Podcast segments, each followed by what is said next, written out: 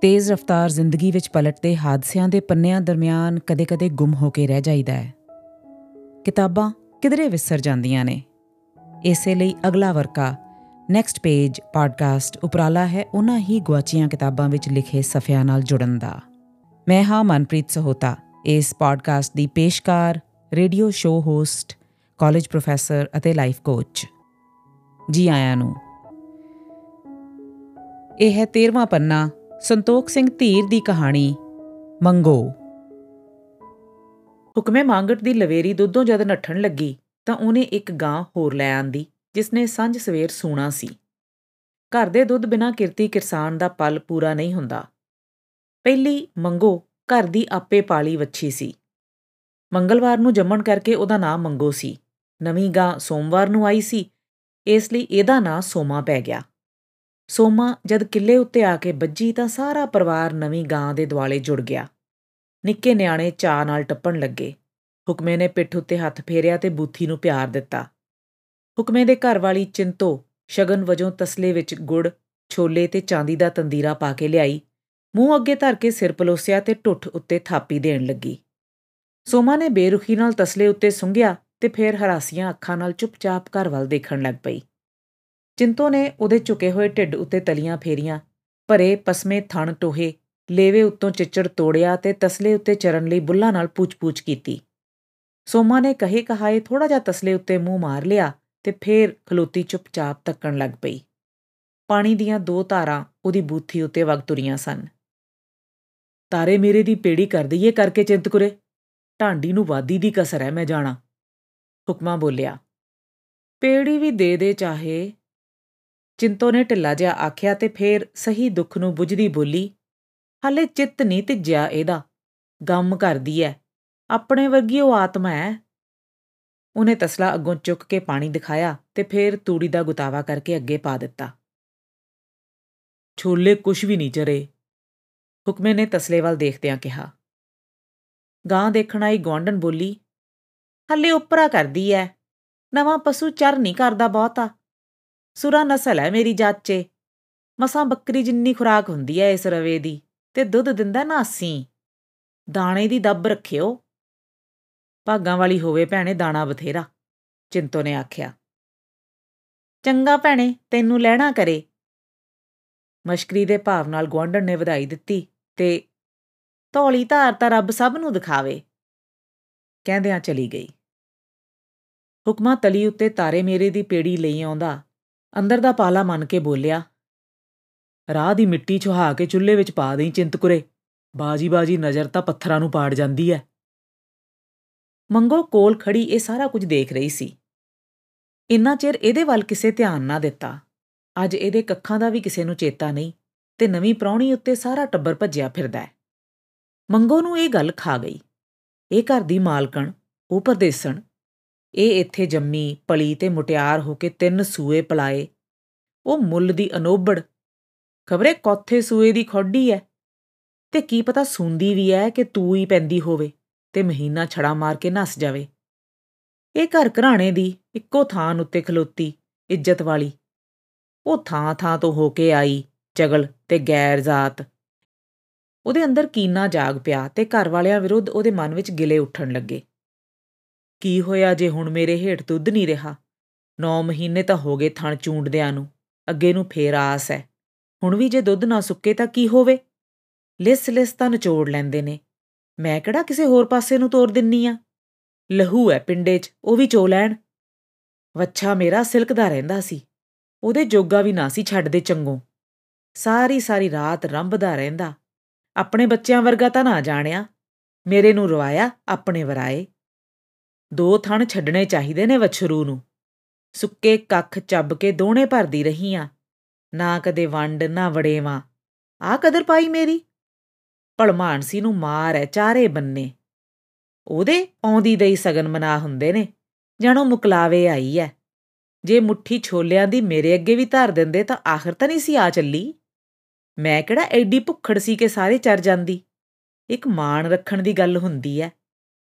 ਕੀ ਚੰਦਰੀ ਤਾਰੇ ਮੀਰੇ ਦੀ ਪੇੜੀ? ਦਾੜੀ ਵਾਲੇ ਨੂੰ ਸ਼ਰਮ ਨਾ ਆਈ ਕਾਣੀ ਵੰਡ ਕਰਦੇ ਨੂੰ?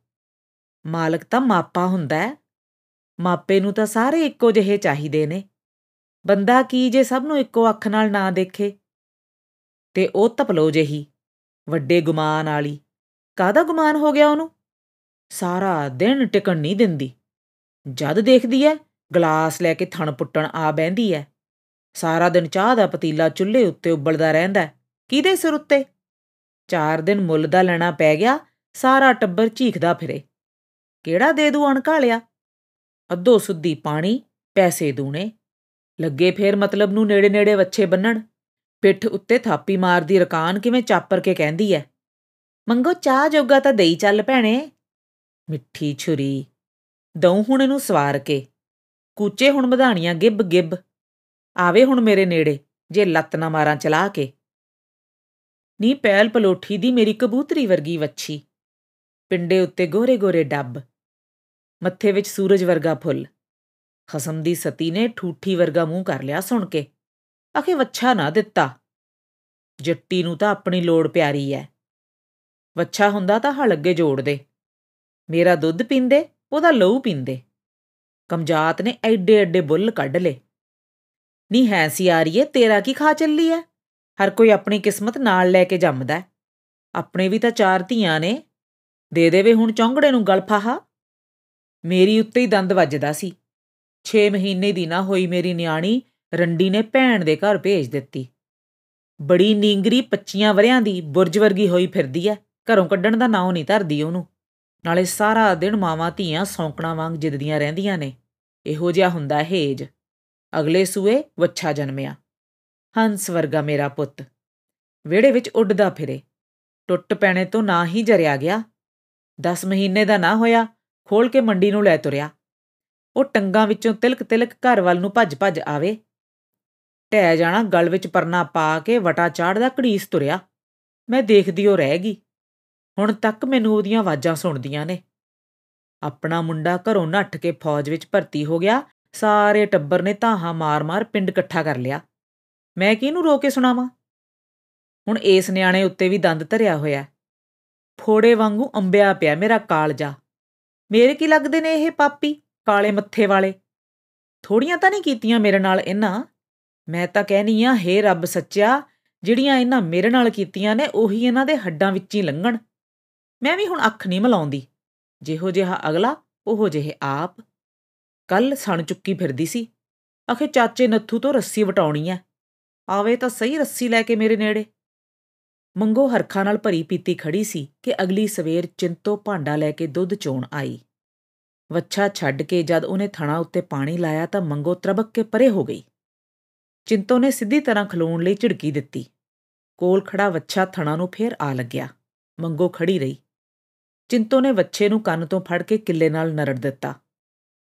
ਪਾਣੀ ਪਾ ਕੇ ਥਣਾ ਨੂੰ ਹੱਥ ਲਾਇਆ ਕਿ ਗਾਂ ਨੇ ਹੁਰਕ ਕੇ ਛੜ ਮਾਰੀ। ਚਿੰਤੋ ਨੇ ਫੁਰਤੀ ਨਾਲ ਬਚਦਿਆਂ ਕਿਹਾ ਇਹ ਚੋਰਾਂ ਦੇ ਜਾਣੀਏ? ਵੱਛੇ ਦੇ ਚੁੰਗਣ ਕਰਕੇ ਦੁੱਧ ਥਣਾ ਵਿੱਚ ਉਤਰਿਆ ਹੋਇਆ ਸੀ। ਲੰਮੇ ਗੋਰੇ ਗੋਰੇ ਆਕੜੇ ਹੋਏ ਥਣ। ਪਰ ਮੰਗੋ ਸੀ ਕਿ ਹੱਥ ਵੀ ਨਾ ਛੂਣ ਦਿੰਦੀ। ਚਿੰਤੋ ਨੇ ਹਾਕ ਮਾਰ ਕੇ ਆਖਿਆ, ਆ ਲਿਆਈ ਤਾਂ ਨਿਆਣਾ ਖੋਲ ਕੇ ਥੰਮੀ ਨਾਲੋਂ ਮੀਰੋ ਦਾ ਬਾਪੂ। ਬੇਵਾ ਨੂੰ ਖਬਰ ਨਹੀਂ ਕੀ ਚੰਡਾਲ ਚੜ ਗਿਆ ਅੱਜ? ਹੁਕਮਾ ਥੰਮੀ ਨਾਲੋਂ ਖੋਲ ਕੇ ਸਣ ਦੀ ਨਵੀਂ ਵੱਟੀ ਹੋਈ ਰੱਸੀ ਲੈ ਆਇਆ। ਚਿੰਤੋ ਨੇ ਲੱਤਾਂ ਉੱਤੋਂ ਘੁਮਾਉਂਦਿਆਂ ਪੂਛ ਨੂੰ ਚੰਗੀ ਤਰ੍ਹਾਂ ਵਿੱਚ ਵਲ ਕੇ ਜ਼ੋਰ ਨਾਲ ਰੱਸੀ ਬੰਨ ਦਿੱਤੀ। ਹੁਣ ਦੱਸ ਕਿਵੇਂ ਹਿੱਲੇਂਗੀ ਸੌਂਕਣੇ? ਉਹ ਬੁੜਬੜਾਈ। ਰੱਸੀ ਮੰਗੋ ਦੀਆਂ ਲੱਤਾਂ ਵਿੱਚ ਖੁੱਬਦੀ ਜਾ ਰਹੀ ਸੀ। ਉਹਨੇ ਜ਼ੋਰ ਮਾਰ ਕੇ ਦੇਖਿਆ, ਕੁੱਤੀ ਨੇ ਜਿਵੇਂ ਮੇਖਾਂ ਗੱਡ ਦਿੱਤੀਆਂ ਸਨ। ਪੂਛ ਵੀ ਵਿੱਚੋਂ ਨਾ ਸੀ ਸਰਕਦੀ। ਚਿੰਤੋ ਨੇ ਲੇਵੇ ਵਿੱਚ ਹੱਥ ਮਾਰਿਆ। ਮੰਗੋ ਨੇ ਕੰਨ ਖੜੇ ਕਰਕੇ ਸਿੰਘ ਘੁਮਾਏ। ਚਿੰਤੋ ਨੇ ਬੂਥੀ ਉੱਤੇ ਡੰਡਾ ਜੜ ਦਿੱਤਾ। ਹੁਣ ਮੰਗੋ ਕੀ ਕਰੇ? ਚਾਰੇ ਪਾਸਿਓਂ ਕਾਬੂ ਆਈ ਪਈ ਸੀ। ਅਖੀਰ ਥੋੜਾ ਸੋਚ ਉਹ ਤਿੱਜ ਕੇ ਖਲੋ ਗਈ। ਭਾਂਡੇ ਵਿੱਚ ਦੋ ਚਾਰ ਡੋਕੇ ਹੀ ਵੱਜੇ ਹੋਣਗੇ ਕਿ ਮੰਗੋ ਖੜੀ ਖੜੀ ਸਾਰਾ ਦੁੱਧ ਚੜਾ ਗਈ। ਲੱਖ ਲਾਨਤ ਹੈ ਤੇਰੇ ਗਈ ਹੋਈ ਦੇ। ਤੇ ਚਿੰਤੋ ਖਾਲੀ ਥਣ ਪੁੱਟਦੀ ਰਹਿ ਗਈ। ਮੰਗੋ ਖੁਸ਼ ਸੀ ਕਿ ਉਹਦੀ ਲੱਤ ਉੱਤੇ ਰਹਿ ਗਈ। ਚਿੰਤੋ ਚਿੜ ਗਈ ਕਿ ਛਾੜ ਨੇ ਅੱਜ ਚਾਹ ਵੀ ਨਾ ਬਣਾਈ। ਪਰ ਮੰਗੋ ਇਹ ਨਹੀਂ ਸੀ ਚਾਹੁੰਦੀ ਕਿ ਇੱਕੋ ਵਾਰ ਵੈਰ ਬਨ ਲਵੇ। ਉਹਦੀ ਕਿਹੜਾ ਵੱਟ ਸਾਂਝੀ ਸੀ? ਉਹਨੂੰ ਤਾਂ ਸੱਲ ਇਹੋ ਸੀ ਕਿ ਉਹਨੂੰ ਪਿੱਛੇ ਪਾ ਕੇ ਸੋਮਾ ਨੂੰ ਕਿਉਂ ਅੱਗੇ ਕਰ ਲਿਆ? ਇਹ ਉਹਦਾ ਹੱਕ ਸੱਚ ਸੀ ਤੇ ਹੱਕ ਦੀ ਲੜਾਈ ਉਹ ਪੈਂਤਰੇ ਬਚਾ ਕੇ ਲੜਦੇ ਰਹਿਣਾ ਚਾਹੁੰਦੀ ਸੀ। ਕਦੇ ਸੁਲਾ, ਕਦੇ ਜੰਗ, ਕਦੇ ਵਾਧਾ ਵੀ ਦੇ ਜਾਓ। ਤੀਜੇ ਕੁ ਪੈਰ ਜਦੋਂ ਹੁਕਮੇ ਨੇ ਧਾਰਾਂ ਦੇਖੀਆਂ ਤਾਂ ਉਹਨੇ ਸੇਰ ਪੱਕੇ ਵਾਲੀ ਗੜਵੀ ਗਲਕੱਸੀ ਕਰ ਦਿੱਤੀ। ਹੁਕਮੇ ਨੇ ਗੁੱਗਲ ਦੀ ਧੂਪ ਦਿੱਤੀ ਤੇ ਗੁਰਦੁਆਰੀਏ ਭਾਈ ਤੋਂ ਤਾਗਾ ਕਰਾ ਲਿਆਂਦਾ। ਸੌਰੀ, ਮੰਗਲਵਾਰ ਨੂੰ ਜੰਮਣ ਕਰਕੇ ਸੁਭਾਅ ਦੀ ਕੌੜ ਹੈ ਚਿੰਤਕੁਰੇ। ਨਹੀਂ, ਦਿਲ ਦੀ ਮਾੜੀ ਨਹੀਂ ਹੈ ਮੰਗੋ। ਕਦੇ ਨਿਆਣਾ ਪਾ ਲਿਆ, ਕਦੇ ਨਾ। ਕਦੇ ਡੰਗ ਭੰਨ ਕੇ ਤੇ ਕਦੇ ਦੋਵੇਂ ਡੰਗ। ਚਿੰਤੋ ਡੋਕਾ ਡੋਕਾ ਕਰਕੇ ਦੁੱਧ ਲਈ ਜਾਂਦੀ ਸੀ। ਉਧਰ ਸੋਮਾ ਦੇ ਵੀ ਦਿਨ ਪੁੱਗ ਚੁੱਕੇ ਸਨ। ਚਿੰਤੋ ਨੇ ਦੇਸੀ ਘਿਓ ਤੇ ਜਵੈਣ ਮੰਗਾ ਰੱਖੀ। ਸਾਰੇ ਟੱਬਰ ਦੀਆਂ ਅੱਖਾਂ ਉਧਰੇ ਸਨ। ਅੱਜ ਪਤਾ ਨਹੀਂ ਮੰਗੋ ਨੂੰ ਕੀ ਵਟ ਚੜ ਗਿਆ ਕਿ ਜਦ ਚਿੰਤੋ ਸਵੇਰੇ ਹੀ ਭਾਂਡਾ ਲੈ ਕੇ ਦੁੱਧ ਚੋਣ ਆਈ ਤਾਂ ਉਹਨੂੰ ਵਿਉ ਵਰਗੀ ਲੱਗੀ। ਉਹਨੇ ਪਿੱਠ ਉੱਤੇ ਥਾਪੀ ਮਾਰੀ। ਉਹਨੇ ਯਰਕ ਕੇ ਪੂਛ ਕਮਾਈ ਤੇ ਸਿੰਗਾਂ ਨਾਲ ਹੁਰਕਿਆ। ਉਹਨੇ ਗਾਲ ਕੱਢ ਕੇ ਤਫਾ ਮਾਰਿਆ ਤੇ ਫਿਰ ਥਣਾ ਵੱਲ ਵੱਛਾ ਛੱਡ ਕੇ ਟੰਗਾਂ ਵਿੱਚ ਨਿਆਣਾ ਪਾਉਣ ਲੱਗੀ। ਮੰਗੋ ਨੇ ਤਰਬਕ ਕੇ ਚਾਰੇ ਪੈਰ ਚੁੱਕੇ, ਕੰਨ ਖੜੇ ਕੀਤੇ ਤੇ ਐਡੀ ਐਡੀ ਅੱਖ ਕੱਢ ਕੇ ਚਿੰਤੋ ਵੱਲ ਝਾਕਣ ਲੱਗ ਪਈ। ਚਿੰਤੋ ਨੇ ਸੰਭਲ ਕੇ ਪਿੱਛੇ ਹਟਦਿਆਂ ਹੁਕਮੇ ਨੂੰ ਹਾਕ ਮਾਰੀ। ਉਹ ਸੋਟੀ ਲੈ ਕੇ ਆ ਗਿਆ। ਹੁਕਮੇ ਨੇ ਤਕੜਾ ਹੋ ਕੇ ਮੰਗੋ ਨੂੰ ਸਿੰਘ ਤੋਂ ਫੜ ਲਿਆ। ਉਹ ਸਿੰਘ ਛੁਡਾਉਣ ਲਈ ਘੁਲਣ ਲੱਗੀ। ਉਹਨੇ ਵੱਖੀ ਵਿੱਚ ਲੱਤ ਮਾਰੀ। ਡਰ ਤੇ ਉਲਾਂਬਾ ਮੰਗੋ ਦੀ ਪਿੱਠ ਉੱਤੇ ਕੰਬ ਗਿਆ। ਉਹਨੇ ਫੇਰ ਯਤਨ ਕੀਤਾ। ਤਿੰਗੜੀ ਤੇ ਇੱਕ ਦੋ ਛੜਾ ਮਾਰੀਆਂ। ਉਹਨੇ ਕੱਸ ਕੇ ਟੰਗਾ ਉੱਤੇ ਸੋਟੀ ਜੜ ਦਿੱਤੀ। ਅਖੀਰ ਉਹਨੂੰ ਟਿਕ ਕੇ ਖੜੋਣਾ ਪਿਆ। ਚਿੰਤੋ ਨੇ ਦਾਲ ਆ ਕੇ ਟੰਗਾ ਵਿੱਚ ਨਿਆਣਾ ਪਾ ਲਿਆ। ਮੰਗੋ ਕਾਬੂ ਆ ਕੇ ਜਕੜੀ ਗਈ। ਪਰ ਜਿਉਂ-ਜਿਉਂ ਰੱਸੀ ਦਾ ਕੱਸ ਪੈਂਦਾ, ਉਹਨੂੰ ਕ੍ਰੋਧ ਚੜ ਰਿਹਾ ਸੀ। ਮੈਨੂੰ ਮਾੜੀਓ ਤਕਾ ਲਿਆ? ਤੇ ਮੰਗੋ ਧੋਖਾ ਦੇਣ ਲਈ ਮਛਲੀ ਹੋ ਕੇ ਖੜੋ ਗਈ। ਨਿਰੀ ਸੀਲ, ਜਿਵੇਂ ਢਿੱਡ ਵਿੱਚ ਕੋਈ ਗੱਲ ਨਹੀਂ ਹੁੰਦੀ। ਦੁੱਧ ਨਾਲ ਉਹਨੇ ਥਣ ਭਰ ਦਿੱਤੇ ਤੇ ਚਿੰਤੋ ਚਬਰ-ਚਬਰ ਭਾਂਡੇ ਵਿੱਚ ਧਾਰਾਂ ਮਾਰਨ ਲੱਗੀ। ਜੇ ਭਲਾ ਐਕਣ ਖੜ ਜਾ ਕਰੇ ਨਿਚੱਲੀ ਹੋ ਕੇ, ਤੈਨੂੰ ਕੋਈ ਫੋਟ ਵੀ ਨਾ ਕਹੇ। ਉਹ ਖਿੜੇ ਮੱਥੇ ਬੋਲੀ। ਹੁਕਮੇ ਨੇ ਸਿੰਘ ਢਿੱਲਾ ਛੱਡ ਦਿੱਤਾ ਤੇ ਬੇਧਿਆਨ ਹੋ ਕੇ ਖਲੋ ਗਿਆ। ਲਵੇਰੀ ਭਿੱਜ ਗਈ ਸੀ। ਮੰਗੋ ਨੇ ਸਭ ਨੂੰ ਅਵੇਸਲਾ ਜਾਣ ਕੇ ਸਾਰਾ ਜ਼ੋਰ ਪਿਛਲੀਆਂ ਟੰਗਾਂ ਵਿੱਚ ਭਰ ਦਿੱਤਾ। ਥੋੜਾ ਚਿਰ ਜੱਕੋ ਤੱਕੋ ਕੀਤਾ ਰੱਸੀ ਵਿੱਚ ਕੱਸੀ ਪੂਛ ਹਿਲਾ ਕੇ ਦੇਖੀ ਤੇ ਫਿਰ ਜੀ ਕਰਾਰਾ ਕਰਕੇ ਇੰਨੇ ਜ਼ੋਰ ਨਾਲ ਪਿਛਲੀਆਂ ਲੱਤਾਂ ਦਾ ਛੜੱਪਾ ਮਾਰਿਆ ਕਿ ਇੱਕੋ ਝਟਕੇ ਨਾਲ ਰੱਸੀ ਦੀ ਸੁਰਕ ਫਰਾਹੀ ਗੱਠ ਖੁੱਲ ਗਈ। ਆਪਣੇ ਵਿਦਰੋਹ ਨਾਲ ਆਪੇ ਚਮਕ ਕੇ ਮੰਗੋ ਨੇ ਉਹ ਲੱਤ ਚਲਾਈ ਕਿ ਚਿੰਤੋ ਦਾ ਬੁਥਾੜ ਭੰਨ ਸੁੱਟਿਆ ਤੇ ਦੁੱਧ ਦੀ ਭਰੀ ਭਰਾਈ ਗੜਵੀ ਬੁੜਕ ਕੇ ਪਰੇ ਜਾ ਡੁੱਲੀ। ਚਿੰਤੋ ਘੁਮੇਟਣੀ ਖਾ ਕੇ ਡਿੱਗਦੀ ਇੱਕ ਪਾਸੇ ਸਿਰ ਫੜ ਕੇ ਹਾਏ ਹਾਏ ਕਰਨ ਲੱਗੀ। ਮੰਗੋ ਕਿੱਲਾ ਪਟਾਉਣ ਲਈ ਜਿਵੇਂ ਖੌਰੂ ਪਾ ਰਹੀ ਸੀ। ਹੁਕਮੇ ਨੂੰ ਇਹ ਹਾਲ ਦੇਖ ਕੇ ਕਚੀਚੀ ਛੁੱਟ ਪਈ। ਜਿਵੇਂ ਕਹਿੰਦੇ ਨੇ, ਮੱਕੀ ਕੁੱਟੀ ਦੀ ਐ। ਉਹਨੇ ਸੋਟੀਆਂ ਮਾਰ-ਮਾਰ ਕੇ ਗਾਂ ਨੂੰ ਝੰਮ ਸੁੱਟਿਆ ਤੇ ਓੜਕ ਜਦੋਂ ਹਫ ਗਿਆ, ਤਾਂ ਜਾ ਕੇ ਮਾਰਨ ਤੋਂ ਬਸ ਕੀਤੀ। ਮੰਗੋ ਚੁੱਪਚਾਪ ਕਿੱਲੇ ਉੱਤੇ ਖੜੋ ਗਈ। ਹੁਣ ਉਹਦੀ ਬੇਵਾਹ ਸੀ। ਇੱਕ ਰੱਸੇ ਨਾਲ ਬੰਨਿਆ ਹੋਵੇ ਤੇ ਦੂਜਾ ਖੁੱਲਾ ਇਹ ਕਹੀ ਲੜਾਈ? ਉਧਰ ਸੋਮਾ ਸੂ ਪਈ। ਦੋ ਚਾਰ ਦਿਨ ਲੰਘੇ ਤੇ ਦੁੱਧ ਪੀਣ ਜੋਗਾ ਹੋ ਗਿਆ। ਦੁੱਧ ਵੀ ਸੋਮਾ ਹੇਠ ਚੰਗਾ ਸੀ। ਘਰਦਿਆਂ ਨੇ ਮੰਗੋ ਦਾ ਹੁਣ ਖਿਹੜਾ ਹੀ ਛੱਡ ਦਿੱਤਾ। ਕਿਹੜਾ ਭਲਿਆਟ ਤੋਂ ਖੁਰ ਵਢਾਵੇ ਤੇ ਡੰਗਰ ਨਾਲ ਡੰਗਰ ਬਣੇ? ਮੰਗੋ ਨੇ ਵੀ ਜਦ ਹੁਣ ਦੇਖਿਆ ਕਿ ਉਹਦੇ ਤਾਈ ਕਿਸੇ ਨੂੰ ਵੀ ਕੋਈ ਗਾਉ ਨਹੀਂ ਰਹੀ, ਤਾਂ ਉਹਨੇ ਵੀ ਆਪਣੀ ਨੀਤੀ ਬਦਲ ਲਈ।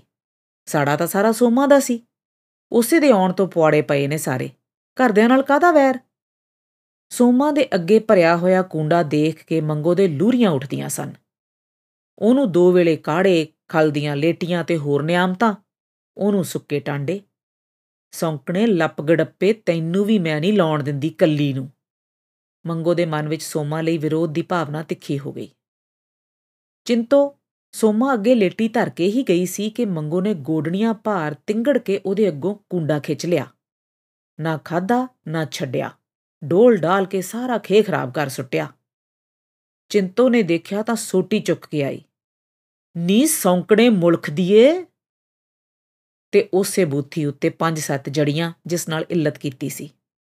ਹਰਾਂਬੜ ਹਾਬਸੂ ਹਾਬਸੂ ਕਰਦੀ ਐ। ਕੀ ਮਜਾਲ ਜੱਚਾ ਦੇ ਢਿੱਡ ਵਿੱਚ ਕੋਈ ਭੋਰਾ ਲੰਗਣ ਦੇਵੇ? ਕਈ ਵਾਰ ਕਾੜੇ ਦਾ ਭਰਿਆ ਤਗਾਰ ਮੰਗੋ ਹੁੱਜ ਮਾਰ ਕੇ ਡੋਲ ਦਿੰਦੀ। ਪਾਣੀ ਪੀਣ ਲੱਗਿਆਂ ਸਾਰਾ ਚੋਕਰ ਆਪ ਸੜਾਕ ਜਾਂਦੀ। ਖੁਰਲੀ ਵਿੱਚੋਂ ਵੱਧ ਕੇ ਉਹਦੇ ਕੱਖ ਚਰ ਲੈਂਦੀ ਤੇ ਬਾਕੀ ਦੇ ਖੰਡਾ ਦਿੰਦੀ।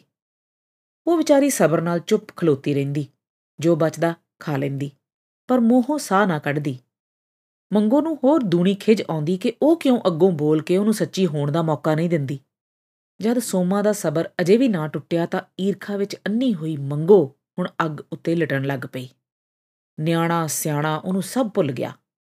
ਧਾਰ ਪਿੱਛੋਂ ਮਾਂ ਦੇ ਥਣਾ ਹੇਠ ਚੁੰਗਦਾ ਸੋਮਾ ਦਾ ਵੱਛਾ ਕਿਤੇ ਟੱਪ ਕੇ ਮੰਗੋ ਵੱਲ ਹੋ ਗਿਆ ਕਿ ਅੱਗ ਦੀ ਨਾਲ ਨੇ ਸਿੰਘਾਂ ਉੱਤੇ ਚੁੱਕ ਕੇ ਪਰੇ ਵਗਾ ਮਾਰਿਆ। ਫਰਿਆਦ ਨਾਲ ਭਰੀ ਹੋਈ ਸੋਮਾ ਜ਼ੋਰ ਨਾਲ ਰੰਬੀ ਤੇ ਅੰਦਰੋਂ ਚਿੰਤੋ ਨੇ ਚੀਕ ਕੇ ਆਖਿਆ, ਨੀ ਬੁੱਚੜਾਂ ਦੇ ਜਾਣੀਏ, ਆ ਜਾਈ ਤਾਂ ਫੋੜਾ ਲੈ ਕੇ ਮੀਰੋ ਦਾ ਬਾਪੂ, ਬਹੇਲ ਨੇ ਮਾਰਨੇ ਲੈ ਲੈ ਚੰਦਰੀ 4 ਦਿਨ ਦੇ ਜਵਾਕ ਨੂੰ ਵੀ ਦੇਖ ਨਹੀਂ ਸਿਖਾਂਦੀ। ਹੁਕਮਾ ਆਇਆ, ਦੋ ਚਾਰ ਸੋਟੀਆਂ ਮੰਗੋ ਨੂੰ ਟਕਾਈਆਂ ਤੇ ਭਲੀ ਮਾਨਸ ਬਣ ਕੇ ਖਲੋਣ ਲਈ ਤਾੜ ਗਿਆ। ਹੁਣ ਤਾਂ ਮੰਗੋ ਹੱਥ ਧੋ ਕੇ ਸੋਮਾ ਦੇ ਪਿੱਛੇ ਪੈ ਗਈ। ਜਾਰਨੀ ਨੇ ਖਸਮ ਕੋਲ ਸ਼ਿਕਾਇਤ ਕਰਕੇ ਮੇਰੇ ਹੱਡ ਬਣਾਤੇ ਹੁਣ ਦੇਖੂ ਤੈਨੂੰ ਭਲਾ ਕਿਵੇਂ ਲਾਉਣੀ ਐ ਇੱਕ ਦੀਆਂ ਚਾਰ ਚਾਰ। ਸੋਮਾ ਪਿੱਛੇ ਮੰਗੋ ਨਾਲ ਸਖਤੀ ਤਾਂ ਬਥੇਰੀ ਹੁੰਦੀ ਸੀ, ਪਰ ਜਿੰਨੀ ਉਹਦੇ ਨਾਲ ਸਖਤੀ ਹੁੰਦੀ ਸੀ ਉਨਾ ਹੀ ਉਹ ਸੋਮਾ ਨਾਲ ਬਹੁਤਾ ਜ਼ਿੱਦ ਕਰਦੀ ਸੀ। ਸੋਮਾ ਨੂੰ ਸਤਾ ਕੇ ਉਹਨੂੰ ਸਵਾਦ ਜਿਹਾ ਆਉਣ ਲੱਗ ਪਿਆ ਸੀ। ਇੱਕ ਦਿਨ ਪਾਲੀ ਨੇ ਉਲੰਭਾ ਦਿੱਤਾ। ਲੱਖੀ ਭਲਿਆਟ ਦੇ ਜੂੜ ਪਾਓ ਭਾਈ। ਸਾਰੇ ਚੌਣੇ ਨੇ ਲਹੂ ਨਹੀਂ ਪੀਤਾ ਹੋਣਾ ਕਦੇ, ਜਿੰਨਾ ਅੱਜ ਇਸ ਕੱਲੀ ਨੇ ਦੱਧਿਆ ਮੈਨੂੰ। ਨਵੀਂ ਲਵੇਰੀ ਨੂੰ ਭੱਜ-ਭੱਜ ਪੈਂਦੀ ਐ। ਖਬਰੇ ਚੰਦਰੀ ਨੂੰ ਕੀ ਬੁਰਾ ਦਿਖਾਈ ਦੇ ਗਿਆ ਚਾਚਾ ਜੀ? ਇਹਦੇ ਤਾਂ ਬਾਦ ਹੀ ਪੈ ਗਈ। ਮਾਲ ਨੂੰ ਰੱਸੇ ਪਾਉਂਦਿਆਂ ਚਿੰਤੋ ਨੇ ਭੁੰਡੀ ਚੂੜੇ ਨੂੰ ਕਿਹਾ।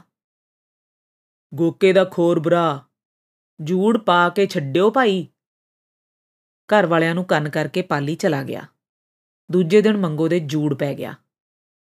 ਚੰਗੀ ਤਕੜੀ ਰੱਸੀ ਦਾ ਇੱਕ ਸਿਰਾ ਉਹਦੀ ਲੱਤ ਨਾਲ ਬੰਨਿਆ ਗਿਆ ਤੇ ਦੂਜਾ ਉਹਦੇ ਸਿੰਗ ਨਾਲ। ਹੁਣ ਉਹਦੀ ਧੌਣ ਉੱਚੀ ਨਾ ਸੀ ਉੱਠ ਸਕਦੀ। ਮੰਗੋ ਦੇ ਜੂੜ ਕੀ ਪੈ ਗਿਆ ਕਿ ਸੋਮਾ ਲਈ ਆਫਤ ਆ ਗਈ। ਇਹ ਤਾਂ ਸਾਫ਼ ਸੀ ਕਿ ਜੂੜ ਸੋਮਾ ਕਰਕੇ ਹੀ ਪਿਆ ਹੈ। ਚੌਣੇ ਵਿੱਚ ਤਾਂ ਮੰਗੋ ਕੁਝ ਨਾ ਕਰ ਸਕਦੀ, ਪਰ ਘਰ ਆ ਕੇ ਜੂੜ ਖੁੱਲ ਜਾਂਦਾ। ਮਾਲਕ ਕੋਈ ਹਰ ਵੇਲੇ ਤਾਂ ਰਾਖੀ ਨਹੀਂ ਸਨ ਨਾ ਬਹਿ ਸਕਦੇ। ਮੰਗੋ ਨਜ਼ਰਾਂ ਹੀ ਨਜ਼ਰਾਂ ਵਿੱਚ ਸੋਮਾ ਨੂੰ ਪਾੜ-ਪਾੜ ਖਾਂਦੀ ਤੇ ਦੰਦੀਆਂ ਚੱਬ-ਚੱਬ ਕਹਿੰਦੀ, ਤੇਰਾ ਐ ਖਾਉਂ ਕਾਲਜਾ ਭੁੰਨ-ਭੁੰਨ ਰੰਡੀਏ, ਜਿਹੜੀ ਤੈਂ ਮੇਰੀ ਹਿੱਕ ਉੱਤੇ ਮੂੰਗੀ ਦਲੀ ਐ। ਦੇਖੀ ਤਾਂ ਸਹੀ, ਜਾਂ ਤਾਂ ਇੱਥੇ ਤੂੰ ਹੀ ਰਹੇਂਗੀ, ਜਾਂ ਫਿਰ ਮੈਂ ਹੀ ਰਹੂੰਗੀ ਸੋਮਾ ਨੂੰ ਮੰਗੋ ਦੀਆਂ ਅੱਖਾਂ ਵੱਲ ਦੇਖ ਕੇ ਡਰ ਆਇਆ। ਲਹੂ ਨਾਲ ਭਰੀਆਂ ਭਿਆਨਕ ਅੱਖਾਂ, ਜਿਨ੍ਹਾਂ ਵਿੱਚੋਂ ਇੱਕ ਜੰਮ ਉਹਦੇ ਵੱਲ ਝਾਕ ਰਿਹਾ ਸੀ। ਸੋਮਾ ਦਾ ਕੜ ਪਾਟ ਗਿਆ। ਕੋਈ ਕਿੱਥੋਂ ਤੱਕ ਸਬਰ ਕਰੇ?